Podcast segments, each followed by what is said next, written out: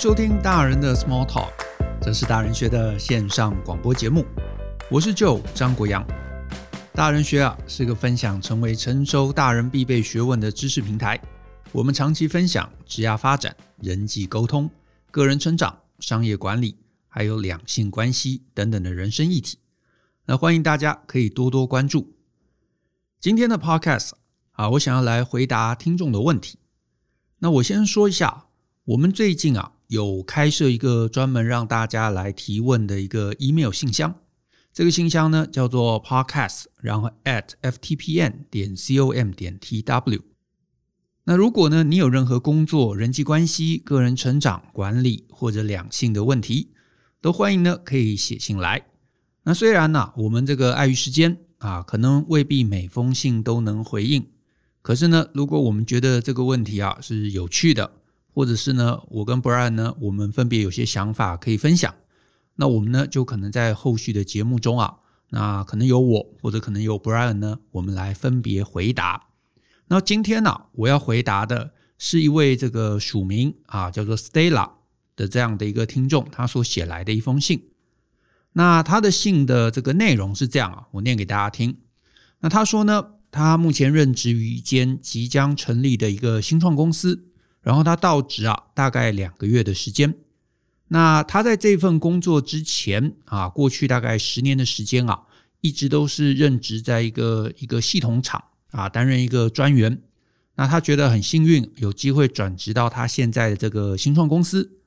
那他主要的任务啊，是以过去的经验来协助建厂。那主管们的期待呢，他们需要的是一个合作伙伴，能够独立思考，然后能够主动发现问题，解决问题。啊，不仅仅是一个听命行事的职员，那主管呢认为他的特质有符合需求，所以呢他就觉得这个工作模式啊还有挑战是很向往的。然后呢他又说，新工作啊到目前为止，他觉得自己都有所成长，然后也觉得呢有学到新东西，觉得充实还有开心。不过呢，他也察觉到自己有时候还是会以这个一般职员的心态呢在思考。然后呢，担心自己格局不够大，不够像一个合作伙伴，所以呢，他就呃这个说还在调整啊，还在调整自己的思考方式，还有思考的角度。可是呢，有时候又忍不住质疑自己的能力是不是能跟得上。所以他最后的问题就是啊，如果可以的话啊，希望我们能给予他一些心态调整，还有思考方式的一个建议。呃，好，所以我这边呢，很简单的一个总结一下。就是 Stella 的问题是呢，他想要问员工还有创业伙伴之间的一个差异。那我得说啊，这是一个还蛮有深度而且蛮有意思的一个问题，因为确实啊，一个过去很好的一个好员工，可是他未必啊就是一个适合一起创业的一个伙伴。因为呢，我得说啊，好员工还有创业者的这个养成素养啊，其实是完全不同的。所以呢，如果呢，你不管扮演哪个角色，你如果没有一个这样的一个充分的认知，那以过去的一个习惯来工作，那过去就算你是一个好员工啊，都有可能未来会变成一个差劲的创业伙伴。那呃，我得说，我印象中啊，我在大人学的网站啊，我其实有写过一篇文章是谈这个的。呃，那我也猜啊，呃，可能很多朋友或者很多听众啊，是这一两年。才开始关注我们，那未必有机会啊，有看过我们之前这么多的文章，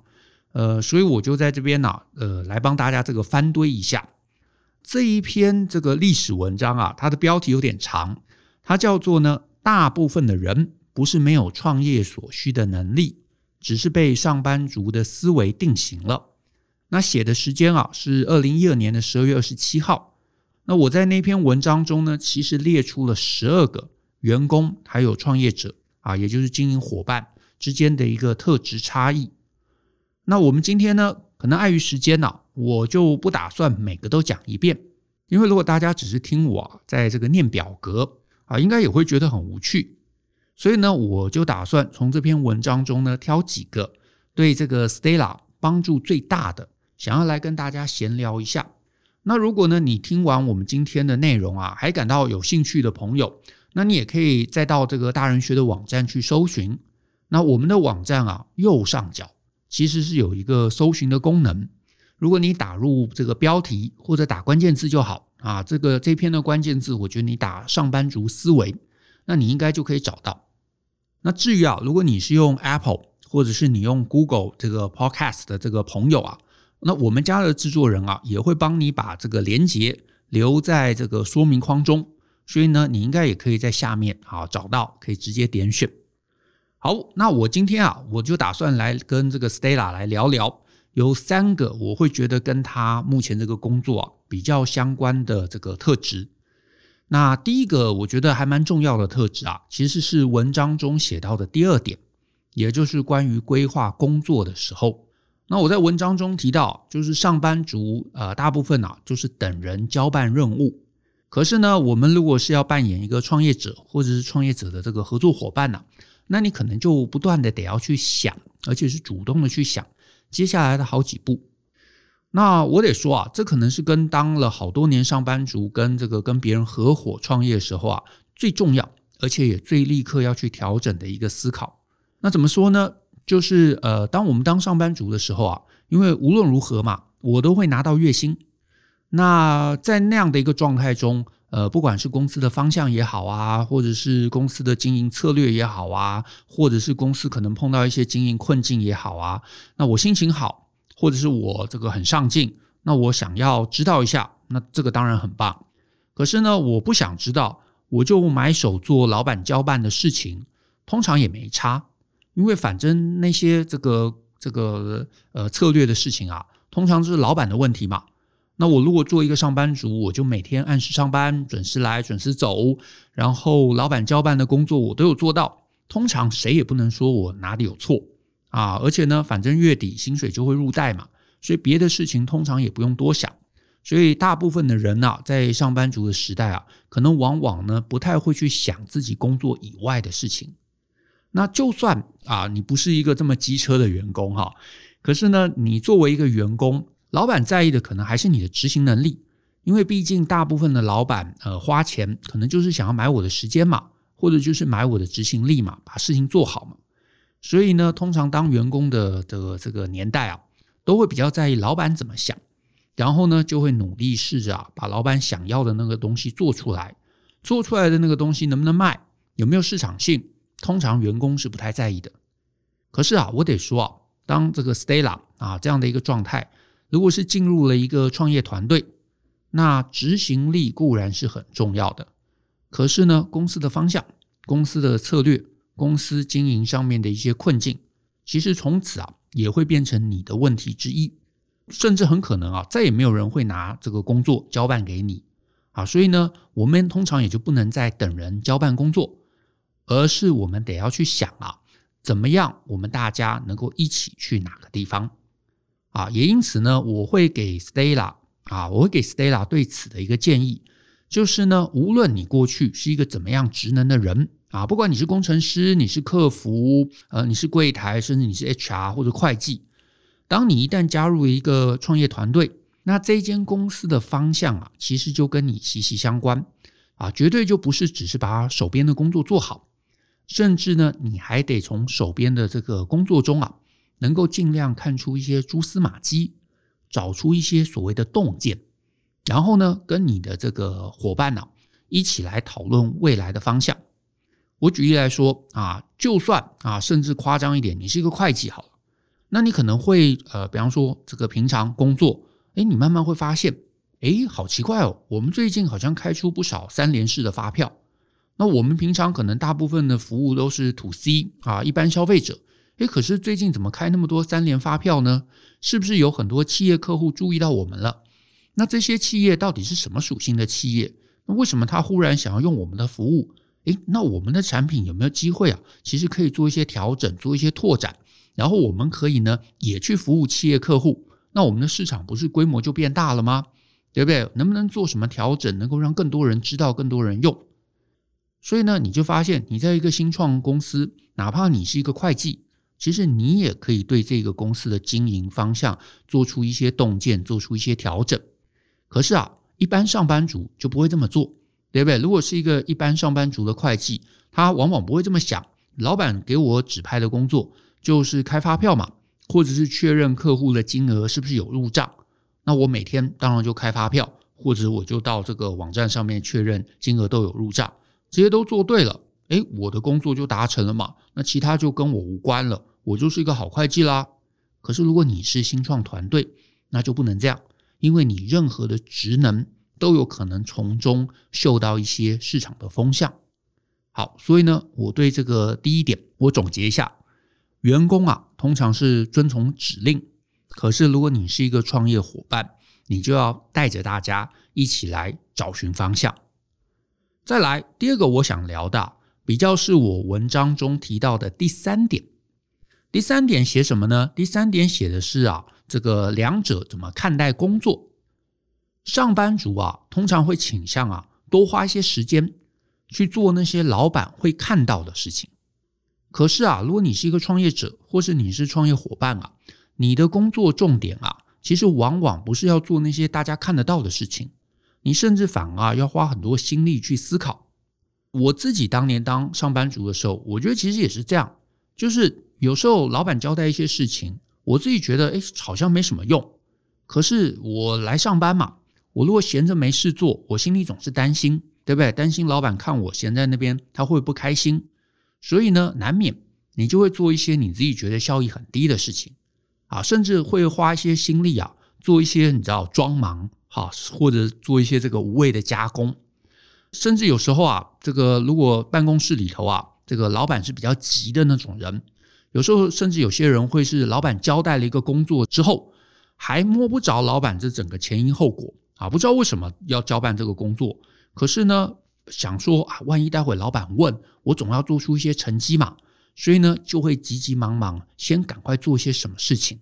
啊。因为呢，万一老板问你，总是有东西可以证明说，哎，老板，你看，你看，我有做事哦。可是呢，如果你在工作场域中啊，你养成了这样的一个习惯，那你就很容易会觉得说呢，哎，这个就算加入一个这个创业团队。你也很容易会觉得说，哎，这个呃，赶快我要做出一些东西，我要赶快忙，然后自己才会有安全感。但是啊，我自己作为一个创业者，或者我创业到现在，我就会发现啊，这个习惯其实是非常不好的一个习惯。因为无无论啊，因为无论你是做新产品，你是经营规划，其中的思考酝酿啊，其实是非常非常重要的一点。可是啊，如果你是那种哎，不赶快开动，不赶快做一些东西，就会没有安全感的人呐，你很容易就会让自己做白工。再来啊，当上班族当久了，往往还会有一个倾向，就是会觉得事情啊最好能够一次到位啊。比方说，我是一个假设我是一个上班族啊，如果某一天我的老板跟我讲说，哎就最近那个 Podcast 这个东西好像很夯啊，我们公司也来弄一个。那这个时候啊，我如果是一个执行者，我就会觉得说啊，好，老板叫我弄，我就弄嘛。而且最好能够，你知道，中间不要这个歪来歪去，走错方向，最好能够一次到位，就做出一个我心目中最好的节目。所以我就会期待老板最好要告诉我这个节目方向是什么，节目类型是什么，要找谁，然后老板你愿意花多少钱买设备，那呃你都讲定了，那我就编立预算，然后我一次执行到位。可是呢，我后来自己创业之后，我就知道那种很夯的风口其实呃都有，可是这种风口很夯啊，跟自己能做或者该做，常常还有很大的一个距离。甚至有时候一开始啊，诶，我们单纯只是觉得这个东西有兴趣，想要尝试看看。可是到底尝试了，具体要做什么，甚至尝试之后会不会得到一些新的洞见，都不知道。所以只能啊小规模的做实验，比方说 Podcast，可能一开始就是去买个麦克风，对不对？录个一集两集来实验看看，放出来看看到底有没有人听，有的话到底谁在听，反应如何，然后你才能去决定后续到底该做什么，该怎么办啊？所以呢，以我自己现在呃的经营而言呢，我会发现啊，关键常常不是要比快，而是每一次尝试之后啊。到底能不能收集到一些原来不知道的事情？那如果你收集到一些原来不知道的事情，你就可以继续思考，就可以继续判断，甚至是啊，常常做完这样一个实验之后，我可能自己啊会需要花个一周甚至两周的时间，完全就让这件事情停顿下来，然后彻底去思考目前得到这些资讯，或者是实验的这个媒材啊，到底对我们后续的经营是不是有用的？也因此啊，我在现在我其实还蛮习惯在我的工作中间去安排一些停顿啊，把目前的状况稍微这个反刍一下、整理一下、思考一下。你不用所有事情都想要一次到位。事实上，因为新创嘛，你终究是走那个没有人走过的路，你也不可能一次到位。所以呢，不要让自己一直埋首工作，你要帮自己啊定出一些思考的一些空间，还有思考的时间。那这个我觉得啊，其实是之前啊跟上班族会有的一个很大差异。所以呢，我也帮 Stella 总结一下这一段，就是呢，请不要埋首工作。三五不时啊，帮自己安排一些思考时间，因为有时候啊，方向是实验加思考总和的一个产物啊。于是呢，你会发现，这个员工一般员工他就是买手完成工作。可是如果你是创业者，你是创业伙伴，那你其实应该思考怎么样创造真正有效果的一个成果。再来啊，今天最后一个我想再聊的，其实是文章没写到。啊！可是我刚刚讲着讲着，我忽然就想到，其实是关于这个团队的合作。那怎么说呢？我们大部分人啊，当员工的时候，你知道，在职场员工的环境嘛，就是升迁，毕竟人数是有限，你越上面人人数一定越少，对不对？所以呢，你在这样的一个环境中，你哪怕是被公司、被老板逼着你要团队合作，